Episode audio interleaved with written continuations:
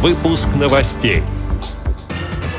Краснодарский социально-трудовой комплекс ВОЗ посетили региональные власти.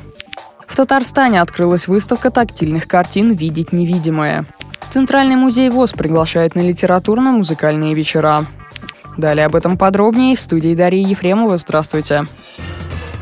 Краснодарский социально-трудовой комплекс Всероссийского общества слепых посетили вице-губернатор региона Анна Минькова и члены Совета по делам инвалидов при губернаторе, сообщает пресс-служба ВОЗ. На краснодарском предприятии производят товары хозяйственно-бытового назначения – прищепки, крышки, щетки.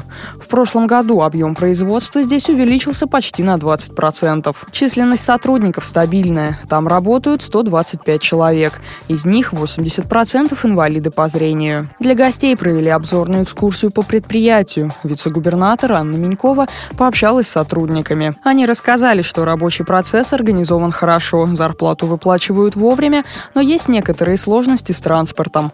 Вице-губернатор пообещала решить проблему.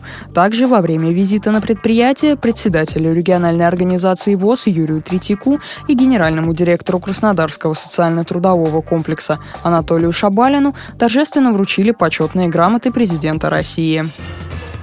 Татарстане в Национальной художественной галерее Хазине можно ознакомиться с тактильными картинами, созданными с помощью технологии рельефной печати. На выставке под названием «Видеть невидимое» представлены шедевры из собрания Государственного музея изобразительных искусств имени Пушкина. Это «Благовещение» Сандра Боттичелли, «Мадонна с младенцем» Лукаса Кранаха-старшего, «Натюрморт с атрибутами искусств» Жана Батиста Шардена и другие. В Казани экспозиция останется до 30 марта, потом переедет в Волгоград Волгоград, сообщает общественный корреспондент татарской региональной организации ВОЗ Гелюся Закирова. Вход на выставку свободный. Для жителей Казани, имеющих инвалидность по зрению, организован бесплатный трансфер. Подробности по телефону 8 843 248 36 58. Центральный музей имени Бориса Владимировича Зимина Всероссийского общества слепых приглашает на литературно-музыкальные вечера. На этот раз они посвящены столетию со дня рождения незрячего музыканта Кирилла Журковича. Вся жизнь и творчество этого артиста связаны с музыкой.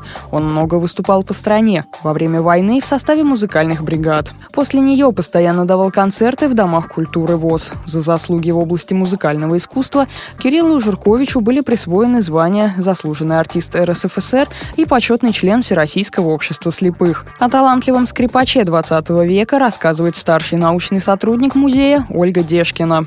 Кирилл Борисович Жиркович лишился зрения в раннем возрасте и начальное образование получил дома. Родители с детства прививали ему любовь к музыке. Он получил хорошее музыкальное образование, закончил консерваторию и стал прекрасным, талантливым скрипачом. Он мастерски владел техникой исполнения.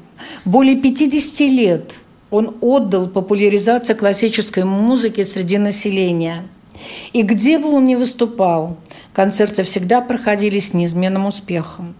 Одна из почитательниц его таланта выразила свое восхищение от концерта словами «Маша маленькая скрипка ведет за собой большой орган.